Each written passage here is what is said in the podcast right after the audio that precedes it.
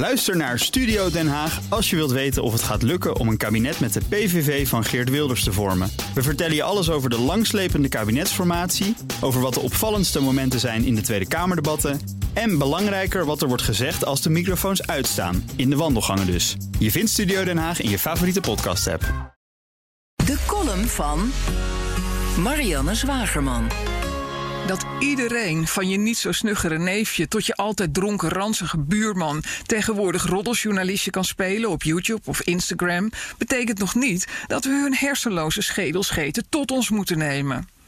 Getergd luisterde oud-NAVO-baas Jaap de Hoop Scheffer in de studio van NPO Radio 1 zeven minuten lang naar de hoofdredacteur van Nu.nl en de politiek commentator van de Telegraaf, die een gewichtig gesprek voerden over hoe we om moeten gaan met de zogenaamde Juice Channels, die nu al maanden geruchten de wereld inslingeren over grensoverschrijdend gedrag door Marco Borsato met minderjarige meisjes.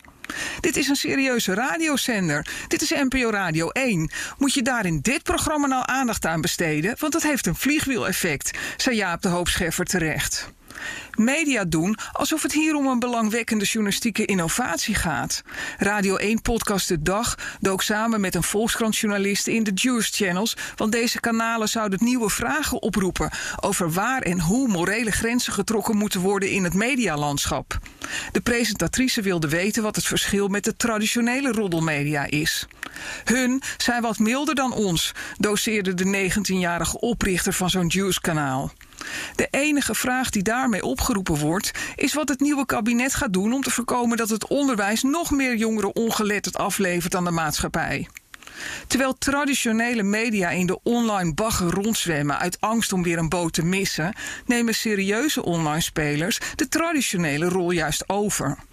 Follow the Money publiceerde dit weekend een interessante longread over de big tech lobby bij de EU, die de coronacrisis misbruikt om ons digitale identiteit door de strot te duwen.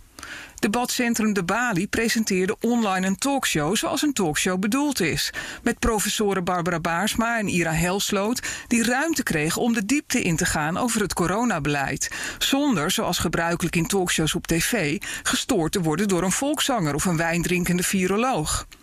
De mainstream media hebben heel erg het kabinetstandpunt vertegenwoordigd. Het was moeilijk om daar met een ander soort geluid tussen te komen, verzuchtte Baarsma.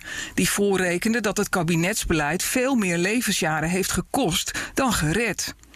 Ik geef toe, het is misschien minder sappig dan Borsato en jonge meisjes, maar ik raad u toch aan om er even een uurtje voor te gaan zitten.